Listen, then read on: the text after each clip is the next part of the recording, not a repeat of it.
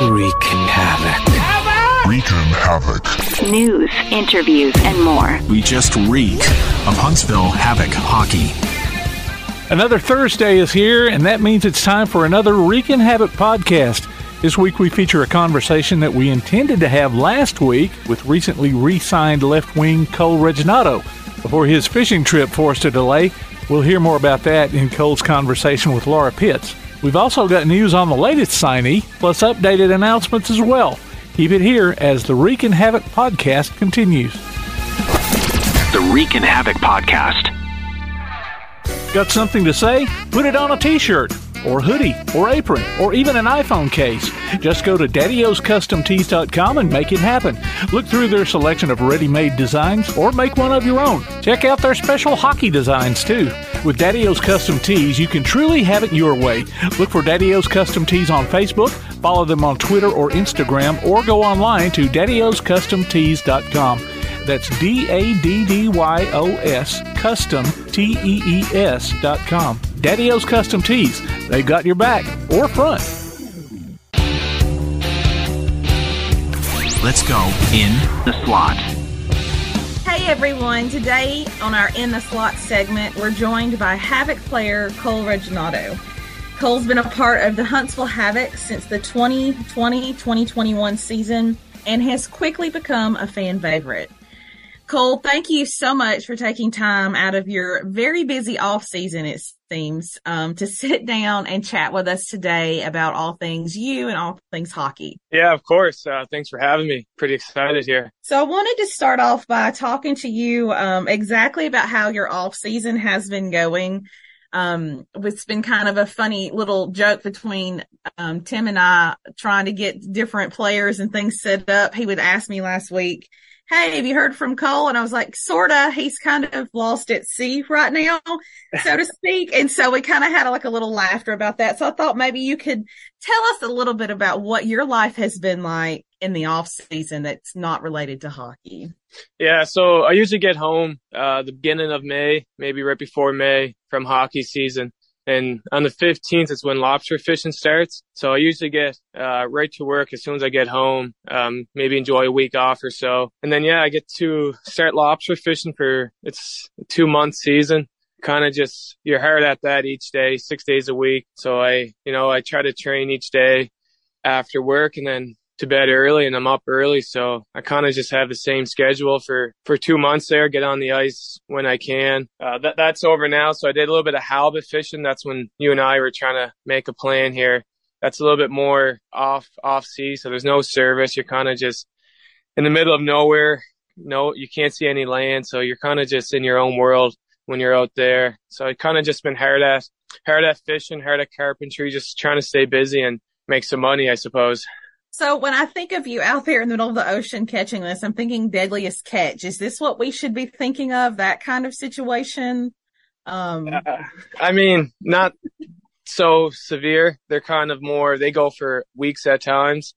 They're in pretty big uh, boats, you know, a couple levels. They have a kitchen, their own bed. So they, they're they're really far out there. I'm about maybe forty miles. Those guys can get up to one hundred to two hundred. So it is a little different, but at the same time, you're still out there and you don't see land. So I guess that sometimes I kind of feel like I'm part of de- deadliest catches, but it's de- definitely not as severe as those guys. And where exactly are you um, when you're doing this? Because you're about three hours ahead of us in Alabama right now. Yeah, so I think it's two hours different. Time zone is yeah. two hours. Um, I'm in Cape Breton, Nova Scotia. We uh, we leave from Louisbourg. It's a pretty, uh, it's a small fishing town, but they got the Fortress of Louisbourg there, so they're uh, that little town's kind of on the map because of the history there. But only a couple hundred live there. It's only a small little town, and yeah, it's kind of at the end of the world, end of this side. Besides, you got Newfoundland next, but besides that, it's a dead end for us. So, how did you actually like get a a, a job, an off-season job? Because we like to think of hockey as the main thing, right? Yeah, how did you sure. get into doing this kind of thing? I mean. Um, other people are training kids in, in camps. Others are going home and seeing family.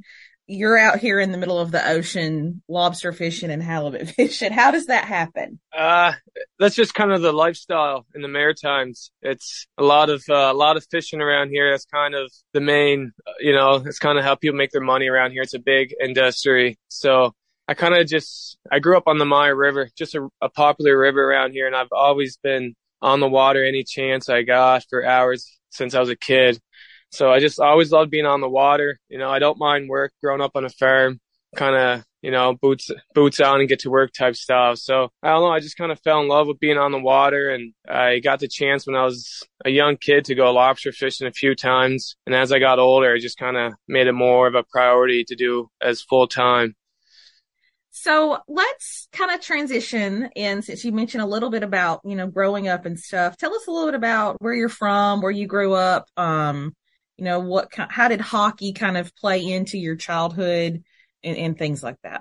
Yeah, so I grew up uh, in Albert Bridge. It's on the Meyer River. Grew up on a farm. Uh, I got a brother, lots of uncles and aunts and cousins that are all involved with the horses. Everybody still barrel races and whatnot. So that part, I kind of just, you know, from day one, I had the cowboy boots on, riding horses. Mom put me on, and she also put me on the skates when I was about the same age, you know, four years old. That's kind of what I was doing, either playing hockey in the driveway with my brother, my uncles and cousins, or, you know, we're riding the horses or something like that. So those two things were kind of, kind of had no choice. Just luckily, I love to do both of them, and kind of still do. So kind of try to stay at it as long as I can to keep me happy. Yeah. So you grew up, you started learning hockey at four.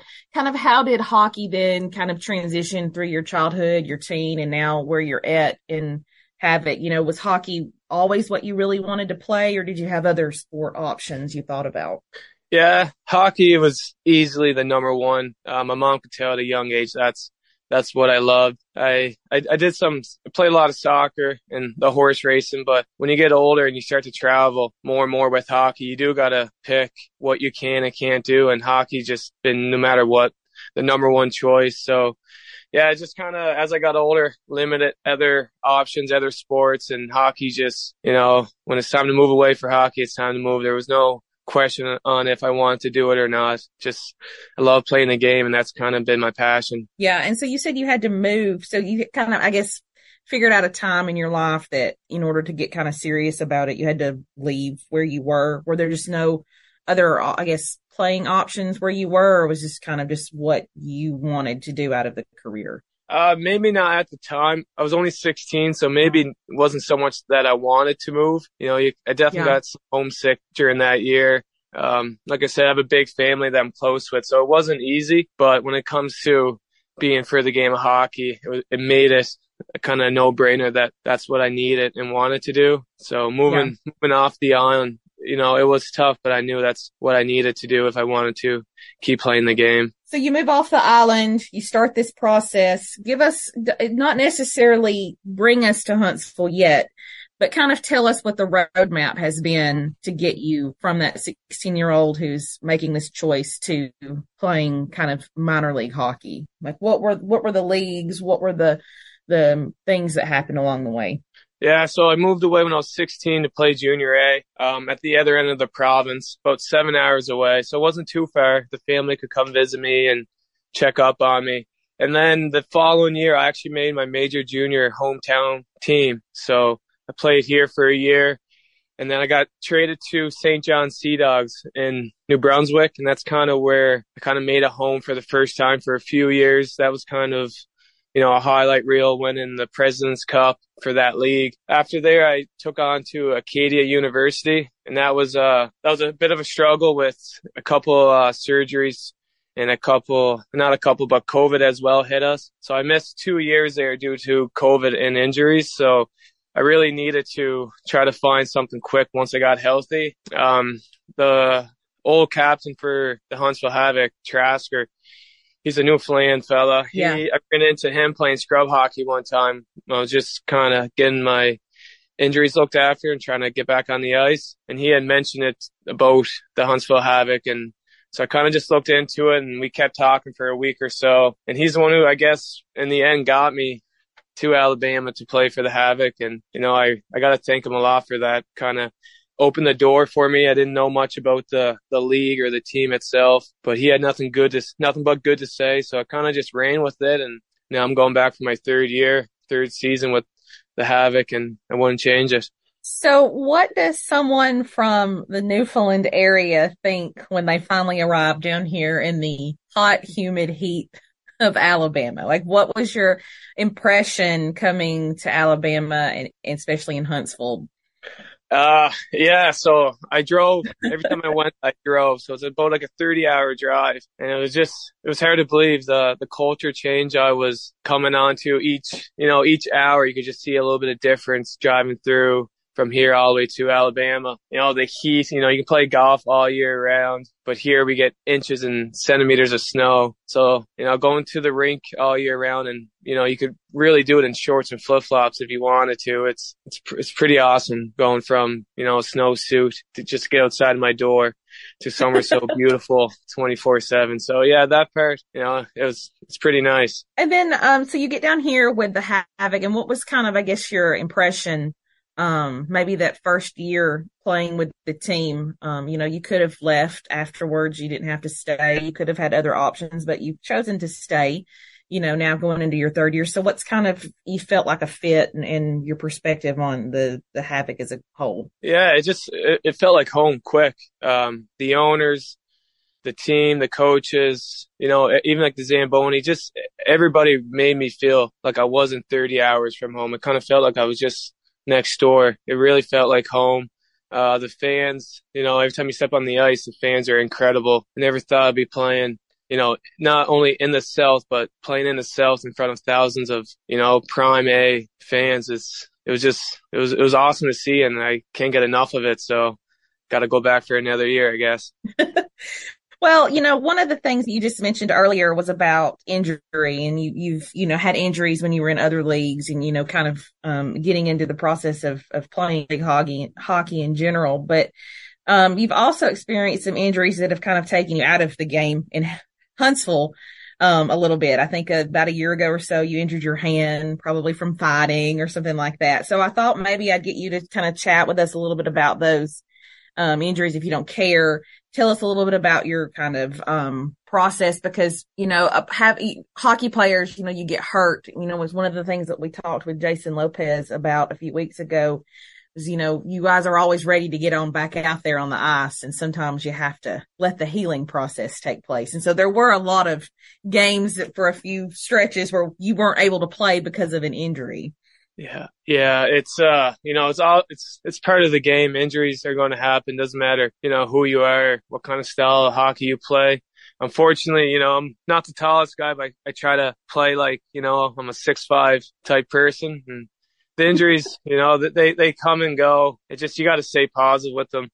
Uh, you got to work on it every day. The guys are on the ice, you know, they're messing around, having fun. They got their work boots on, but, you know, it's, it's still always fun when you put your skates on, even though if you're working hard. Yeah. So it was just kind of tough to, you know, just have to go into the gym every day and do rehab and not be able to put the skates on. That was the tough part mentally. But, you know, like you said, Jason was right there in Lindley, helping me try to get back as soon as I can. Um, the hand last year was...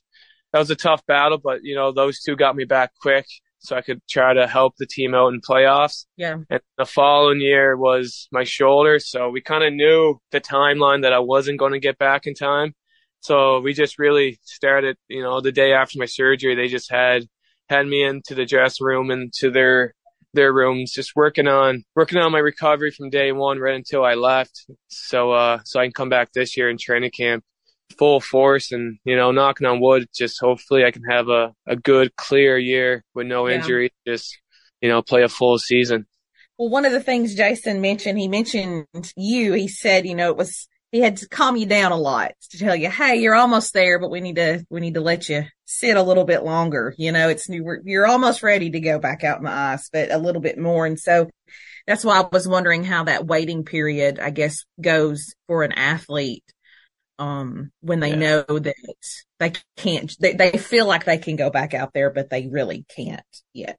Yeah, he was good. Um, he, he sees that other side that some people might look over, you know, rather than just getting angry with me, you know, he kind of talked to me, and he, he understood that, you know, I want to be out there to help the guys. And, you know, he's trying to help me by keeping me in line. Um, I try to, you know, say, all right, I'm going to put the skates on today. And he's like, no, not a chance. You know, you got to you gotta wait. You don't want to re-injure yourself. So, yeah, Jason was good to just keep me in line. You know, we kind of grew a good friendship. It's kind of like, like he's my older brother, you know, just kind of saying, hey, like, listen, you got to listen to me because, you know, he that's his job. He knows best. I'm just kind of eager to get back out there like yeah. all players are. So, yeah, we kind of build a nice bond. And, yeah, he I owe I owe a lot to uh, to Jason for, for what he did. Well, you're one of the players that we always say in our household puts on a show for the fans, uh, whether you realize it or not. You're if someone's going to fight in a game, okay, we, we know that it's probably going to be you. we feel yeah. like we'll talk yeah. about. Um, and, and so if, um, and if it's not you, it's Dominic Procopio that's going to do it. So we know something's going to happen. So I was reading a story that was posted about you signing and coming back for the year. And since you've joined, you've had over one hundred eighty-nine penalty minutes. And so what is it about, I guess, the, the fighting or the, whatever that goes through you got your y'all's heads, uh, when you're out there? Um, what is that about? Tell us a little bit about that, because we always, especially, I don't know if other Havoc people think this, but in our household, it's literally who's going to fight tonight? We're on the way to the game, and it's oh, it's probably Dom or Cole. That's what we'll think. Yeah, no, uh, just something I always loved. Not not the the part of you know like beating somebody up, because you yeah. know after my fights, you know I try to shake their hand right away to let them know like it's no hard love. You know, not, not, no, like disrespect, but me and Dom, we, we still talk a lot, me and Dom, once a week or so, just staying in touch and getting ready for the season. And we're just, you know, we're kind of, when it comes to that, we're the same, you know, we're not out there running around being a meathead, but we have our teams back and we want the guys to feel comfortable. And, you know, not everybody's comfortable with throwing the fists and fight. And so luckily, me and Dom are comfortable, and luckily we're both good at it. So we just kind of got each other's back, and most important, got the teammates back. So, you know, if they're comfortable and they can play their game, it's uh, me and Dom feel good about ourselves for sure. Well, what? How do you know when it's time, like, what, to just okay? I'm dropping the gloves. We're going for it. Like, let's do it. I mean, is it sometimes? Is it? Is it just like no? We're like something happens in the game and it really ticks you off, and you're like, "That's it, I'm done. This is where we're at." You know, to kind of have my teammates yeah. back, or is it not? So, is it something that just you don't really think about sometimes? No, you definitely always got to think about it. Uh, you got to give give with the uh, the score of the game and where the momentum is and who the guy is. You know, if he's a top end guy and he does something greasy to our teammates, you know, it'd be nice to get him off the ice if he's their goal scorer or something. So. I kind of try not to give him a chance to think about it, kind of grab him. And if I can get him off the ice for five minutes, I'm sure coach would be happy with me. Um, and, you know, if they go after one of our key players and he won't stop, I, I've been in the league for a few years now, so I, I kind of know who uh, who likes to run around and who isn't so much of a greasy player. Yeah. So, yeah, just think about it all. And, you know, you got to put the team first. So if we're out by a goal, you know, maybe it's not. You know, we play a lot of teams. About seven times or so a year. So, you know, there'll, there'll always be another game to get that guy. So if he does something, you know, it could be there and then, or, you know, he could have just had patience, and I'm sure me or Dom will get him next game. Well, again, it's always a discussion point in our car on the ride. Who is it going to be? Yeah. And we pretty much know it's either you or Dom.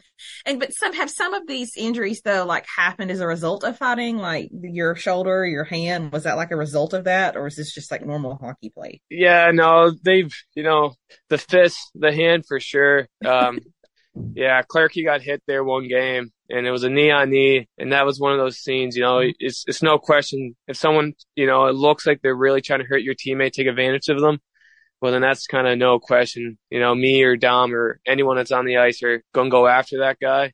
And just unfortunately, I connected good and I hurt my hand. And then the shoulders, yeah, just a lot of wear and tear over the years, you know, a lot of years now of playing high competitive hockey, throwing my body against a lot of other strong, tough tough guys, right? So they take a wear and tear, and then it only takes a little one wrong movement to really do the damage. Yeah. So yeah, just a little bit of wear and tear. And, you know, like I said, just part of the game, you know, it, stuff, stuff's going to happen. And just got to power through it. Well, this kind of leads me to this point in the conversation where I kind of wanted to talk about um, penalties, so to speak. And the reason being is that, you know, we like to think that our entire listening audience knows everything there is to know about hockey. But there are newbies every week. And there are some um, veteran hockey fans that may have no clue about something um, in the game or how things go.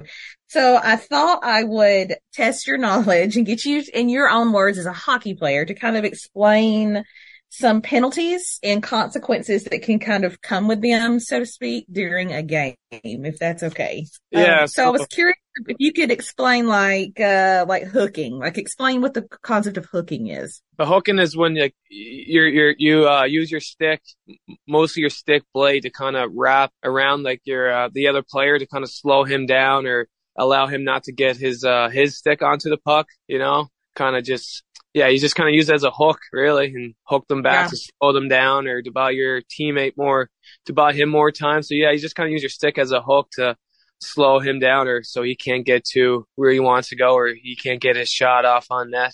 Okay, and then slashing. What is slashing? Slashing is using your stick as a uh, a weapon, I guess, best way to put it. Yeah, you can't. You know, they're they're pretty strong now, so... You, you, you can't go out on the ice is what you're saying and take the, the stick and just like well, two hands, buddy. No, you can't just beat them with your stick. It's not it's not lacrosse. That's you can do that in lacrosse, but not not our game. What about high sticking? Yeah, that's usually more of a mistake. High sticks usually come from trying to lift somebody else's stick up. You know, you try to get underneath their stick and then you miss, so your momentum carries your stick over your shoulders, and you know, usually if there's a face there, you'll get them in the face. Um High stick is only two minutes unless you draw blood, and then they'll give you a four minute. So you got to be careful because that's usually when the coaches will get mad at you for being, you know, not not strict or being a little lazy. That's what they would say. What what kind of penalty do you get with hooking or slashing? What kind of penalty minutes? Just two minutes. Most okay. most are two minutes unless it's like uh, a hit from behind. You can get a five minutes, or for fighting you can get a five. Or like a dangerous hit to the head, they'll sometimes up it. But most like an elbow or a trip or anything like that, they'll just give you two minutes. Sometimes I've seen in fighting where you guys will get, you know, thrown out of the rest of the thing because you argued after you got your penalty minutes. Yeah, they're not they're not shy to give out the ten-minute misconduct. Um, you can pay attention, though. If there's less than five minutes left into the period, they'll just send you to uh, your dressing room, and then you come back out to the start of the next period. Yeah. Just because you're, you're going to be sitting there, you can't come out, even if there's a goal or anything, you know, for a fight, yeah. you got to five minutes. And you, you've never had any of those, like nope, ten nope. penalties. No, I, uh, you know, the, the refs, they're, they're there to do, to do their job. Uh, I try to keep my cool. Sometimes, you know, if they miss a couple of greasy shots on me, you yeah. know, you, come, you don't, you don't want to say too many things to them, but you know, you try to have a little convo and just try to be reasonable because, you know, at the end of the day, they're just other humans who love the game too, right? And without the refs, you know, we can't play our game. So we gotta gotta treat them with respect as well. Okay, so tell us what cross-checking is. Explain that one. That's, uh, I guess it's close to slashing, but you have two hands on your stick, you know, so it's like a pushing momentum, but you're using your stick. So okay. that happens a lot to, you know, if you're in front of the net, the D-man's trying to move you, he's going to start feeding you cross-checks. And the refs, you know, they usually let that go until it's too hard, or if you go anywhere towards the, the neck or the head, you know, they're trying to stay away from concussions and head injuries. So they're pretty, you know, they're pretty heavy on something around that area, but the game is still pretty, pretty physical game. So they still get the sticks and whatnot. They just try to watch the neck and the head. What fascinates me the most when you, like those intense moments in a hockey game, when it's do or die, so to speak, you know, even if we're, we've got a good period, um, but we still have a lot of time left in it, everything is happening so fast.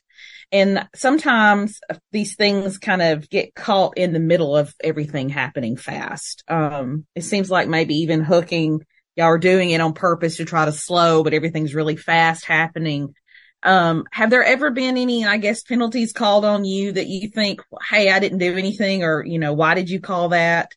Um, or I guess vice versa too, when you're playing and another guy does something from the other team and you're like, that was completely a penalty, but nobody called it. I mean, how do you, how do you keep your composure in those kind of moments? Yeah. So th- this is the first league I've played with just one ref and two linesmen. I've always had two refs and two linesmen. You know, it's it's hard. The ice surface is two hundred feet. You know, there's ten, ten players, five aside. So it's hard for him to see everything at once, right? And like you said, it's a fast game. You just gotta, you know, kind of keep your cool. And it's just when you think you when you think that he saw the penalty and, and he didn't call it, that's kind of when you get worked up, because it's like, ref, you're you're right there. But I'm sure if the ref's seen it, he would he would call it. There's a lot of stuff going on behind the play, and as well, he has to watch the main play. So you just got to keep your cool. I mean, it, it it's happened to me, you know, a call. It's like, ref, I think you seen somebody else's stick that wasn't mine. But I've, I've definitely got away with some penalties that should have been called that I think I was being a little sneaky with. Kind of got lucky. So, yeah, it goes, it goes both ways. We'll be back with more of the Reekin' Havoc podcast. This is a true sad story for A D T, the leader in home security systems. My favorite dog, Oliver, was stolen from our garage recently. If I had a camera system installed in my home from A D T, I would have known exactly what car possibly pulled up in my driveway and stole my little friend. If I had a security system from A D T, my dog would still be here. I called A D T this weekend, and they're coming out in a few days to install a camera and a new security system. Unfortunately, it's a little too late for me. Listen, protect everyone you love in your family. Call A D T now. Have them come out and give you a quote to install a full security system in your home. Don't let it be too late for you. Call right now. Paid for by the Home Security Hotline. eight hundred, two hundred, sixty-five forty-three. eight hundred, two hundred, sixty-five forty-three. eight hundred, two hundred, sixty-five forty-three. That's eight hundred, two hundred, sixty-five forty-three. Hi, everybody. This is Jesse Kalki, and you're listening to the Reekin' Havoc podcast. Well, the new season's approaching. We don't have much longer until um, we have hockey again. So I'm curious what you feel like your expectations are going into now your third season. Like, what are you anticipating? What are you ready for? What are you looking forward to? Yeah, just being more of a, a role player. Uh, we lost, you know, that crew that's been here for a few years. Um, few, few of them just retired. So, you know, there's a new, new core, and, uh, guys like me, Dom, who've been here for a few years now, we kind of just have to try to keep the, as we say, the Havoc way, the tradition, try to keep that alive, keep it the same way on and off the ice, just kind of being good role models, you know, in the dressing room, on the ice, and, and within the community. So yeah, I'm twenty-five now. I came a few years younger, so you know I learned a lot through you know Ty, Kais, and Cy, those older fellas. You know I just lived with Darren, Pearly, so they were good, good leaders to kind of show me what what I got to do. You know, being more of a veteran, veteran player for the team. So I'm uh, I'm excited to take on a bigger role. You know, I love the city, I love the team, so it's gonna be it's gonna be it's gonna be different, but I'm excited for it. You know, you mentioned something um, that no no one else has really said, is that that idea of the Havoc way and being that role model on and off the ice. What what does that mean to you to be that role model? Is that just for the organization itself, or for the fans? I mean, I know there is a lot of children that look up to to Havoc hockey players in general um, and stuff. And so I've, I've, I'm curious about that role model feeling that you feel that you have at your young in your twenties playing minor league hockey in Alabama. I mean, you are in a sense someone that these kids and these other people look up to.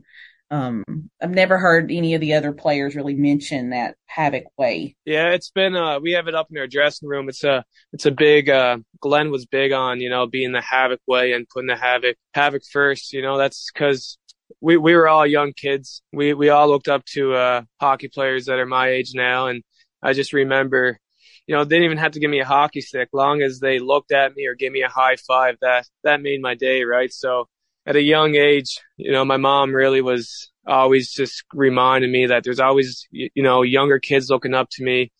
Whether whether or not I, I, I see it or recognize it, just that there's always going to be people looking up to somebody like us. So I just tried to, you know, be the best the best role model I can. You know, there's I, I do remember being that age. It feels like it was just yesterday where, you know, those big, you know, you look at them as Superman, but they're just another, another hockey player, right? And I just really enjoyed when they would give me their time. What didn't have to be anything, you know, they could tape my stick for me. I just thought it was Christmas, right? So the Havoc way is just kind of, you know, roots of that, just being good to the kids, good to the parents, good to, you know, any fan that takes their time and day. You know, they all work and then they spend their money to come watch us play. So we got to keep that in mind. You know, they're paying big bucks to take their family out to watch us play. So the best we could do is just give them a good show and, you know, show them that we, we yeah. appreciate, we appreciate it all. Well, I can assure you from a standpoint of watching some of this happen in the, you know, in the seats during warmups, especially, um, the kids banging on the ice, just so excited to watch you guys warm up and to almost, you know, get a puck or to, to get a, a wave or something. Like you said, I've seen that and, and it just makes a whole difference and stuff. Um, so it's very, as a, as a parent, that display, um, from the team and from the players is very important to me. It, it, it speaks volumes. So coaching changes are coming this year. Um, Tyler's moving into a position and, you know, we've got Stu moving up. So I uh, wanted to get your perspective on coaching changes. What are you looking forward to in that regard? Uh, I don't know. I'm looking forward to it all. It's a, it's a new change. Um, I say change, but I don't think it's going to be that much of a change. You know, Stu is, you know, he's just the assistant coach. He was right involved just as much, right? He's just taking on a bigger, a little bit bigger of a role. And, you know, everybody knows, uh, the mayor, Ty, he, uh, he was our captain for how many years, right? He was right involved. You know, he's not going to be on the ice anymore, which is, I'm sure a lot of fans are sad. You know, he's another guy that, you know, everybody loves to watch him. He's a little guy with a lot of heart, doesn't back down. You know, that's that part of what he brought. You know, obviously he put up a lot of points, but, you know, if we're down a goal, you see our captain out there out battling against the biggest guy, you know, kind of give you a little eye awakening for your next shift to, you know, I can do the same. If he can do it, I can do it. Yeah. So that, that was a big um, a key that we're missing from him. But, you know, I'm sure he'll find a way to bring that edge, even though he's on the bench. You know, he's still he's still right behind us. So he's still one of our leaders and one of our main guys. So, yeah, I'm looking forward to uh to what him and Stu bring to the table for us.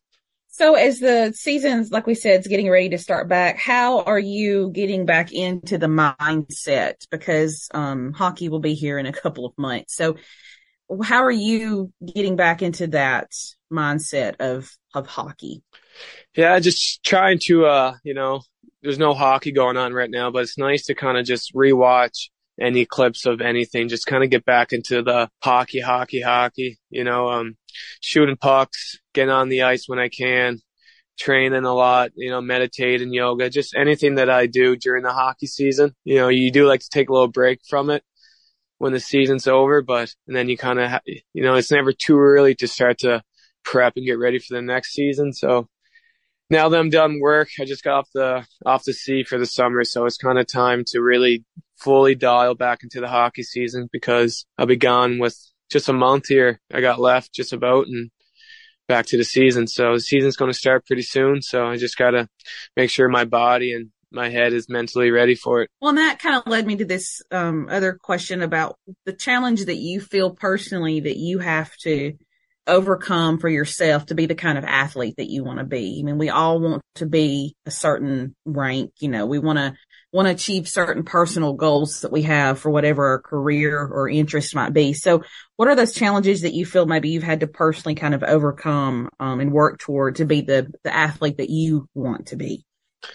Uh, I'd say the mental game. I, I get in my head very easy. Um, not, not in the sense that I like to give up, but, you know, I think I'm just hard on myself. And if, if I don't think that I'm doing as good as I thought I was going to do or as good as I can do, I kind of get worked up and, you know, that kind of leads me into the direction where I wasn't aiming aiming for.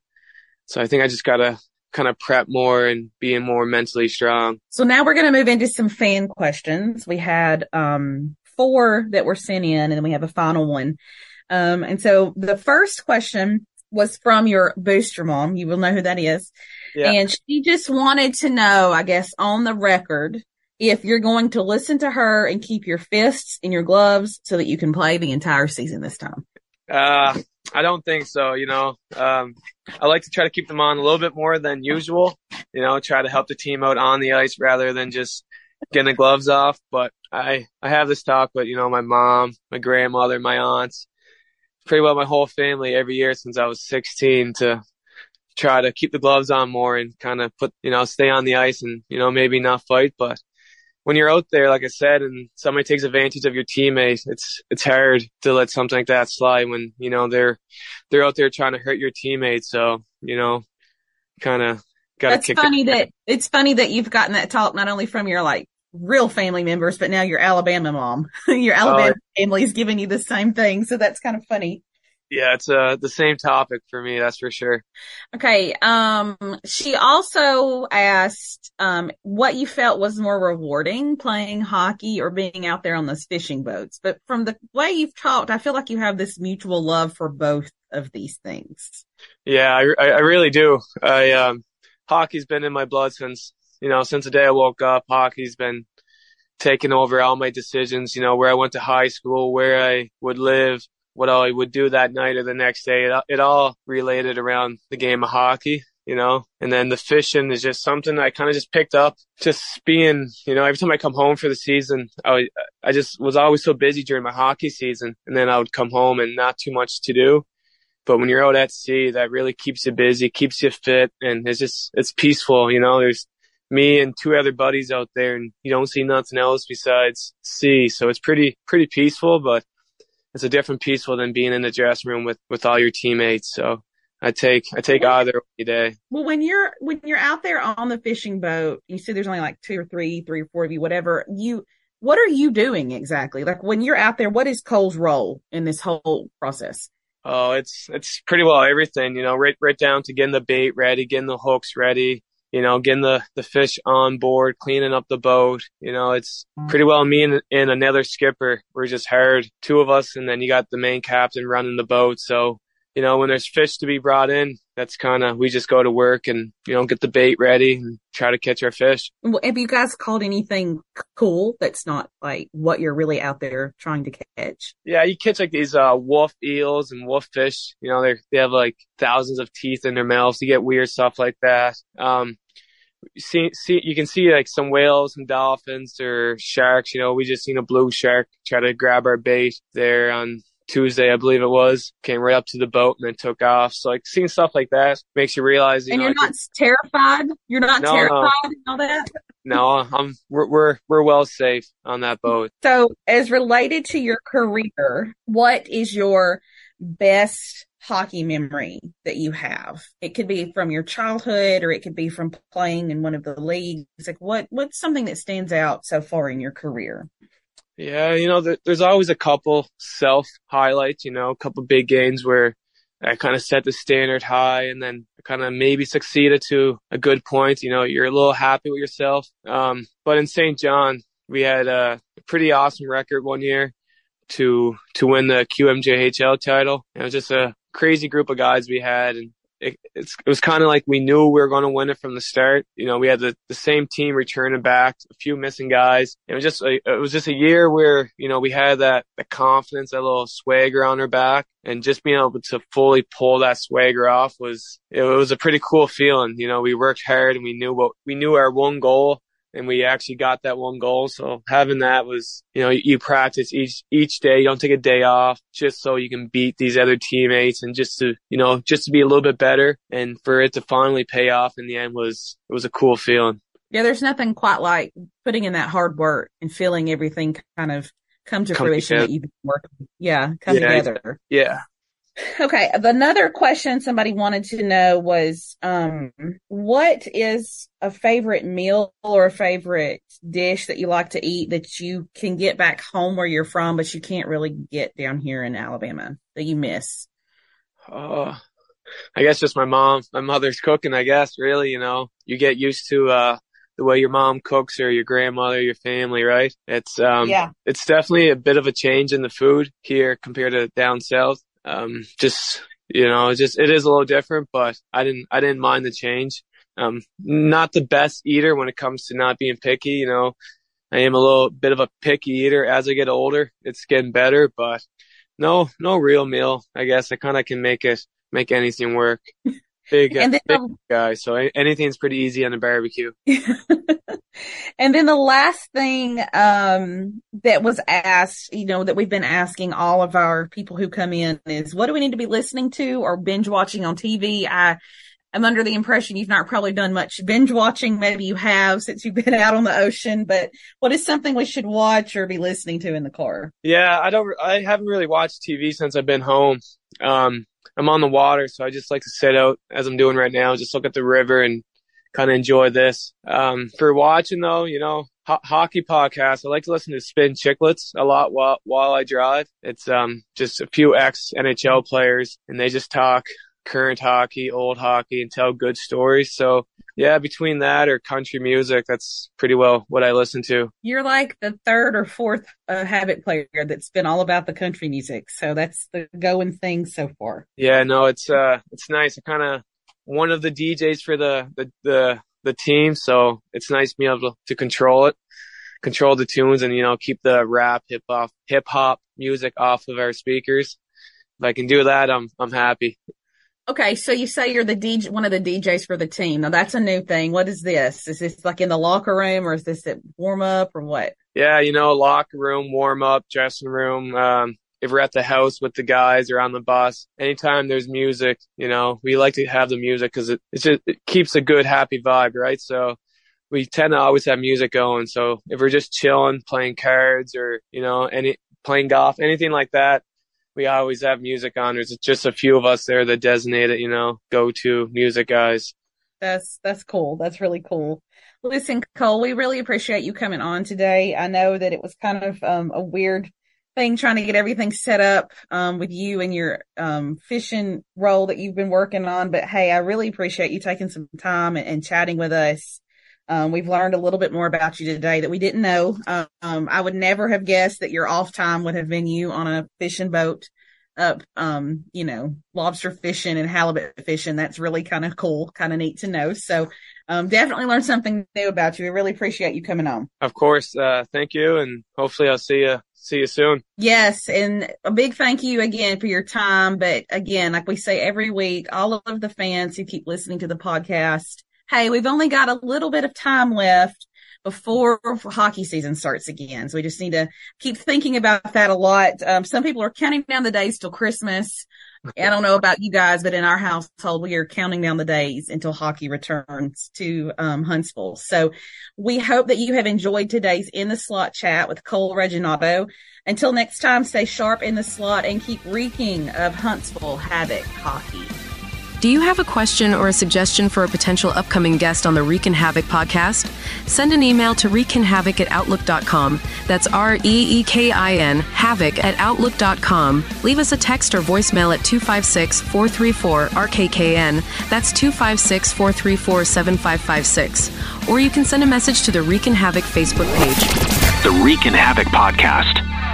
Every forty seconds, a child goes missing somewhere in the U S You can help in the effort to find missing kids simply by donating your car or boat to Find the Children, a nonprofit organization dedicated to returning missing children to their families. Find the Children works closely with national and community agencies and organizations and helps distribute flyers and posters that are directly responsible for recovering missing kids. Your car or boat donation helps protect and recover children in every state and community by sponsoring child safety and recovery programs. For fast, free pickup, call anytime, twenty-four hours a day, seven days a week. Running or not, your car, truck, van, R V, or boat will be towed away free of charge. Fast, free pickup, plus it's tax deductible. Everyone wins when you donate your car or boat to Find the Children. Call right now, eight hundred, four six six, eight eight one three, eight hundred, four six six, eight eight one three. That's eight hundred, four six six, eight eight one three.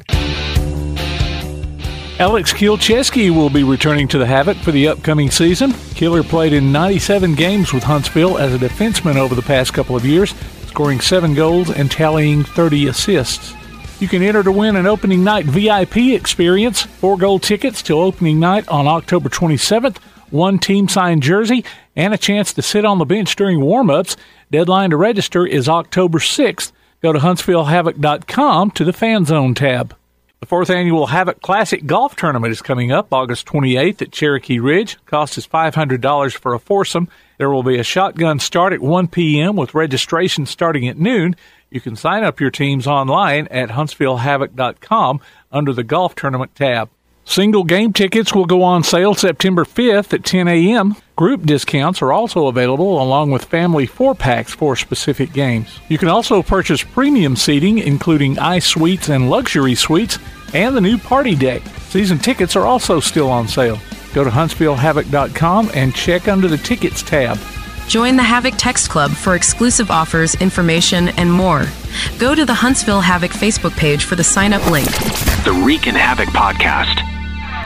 How would you like to save money on nearly all your prescription drugs? We've set up a special toll-free number for the R X Outreach Program. They're a nonprofit company whose mission it is to make prescription drugs more affordable to the masses. They don't take insurance, and in many cases, your prescriptions are even cheaper than your co-pays. They carry thousands of different prescription drugs, so whatever you're taking, there's a good chance they have it. No coupons are required, and this is not a discount card. It is pure savings on your prescription drugs. They specialize in generic meds for any chronic health needs you have. Call with your prescription and find out for free how little you can pay for your prescription drugs. Remember, we don't take insurance, so call right now. eight hundred, five eight six, nine eight eight five. eight hundred, five eight six, nine eight eight five. eight hundred, five eight six, nine eight eight five. That's eight hundred, five eight six, nine eight eight five.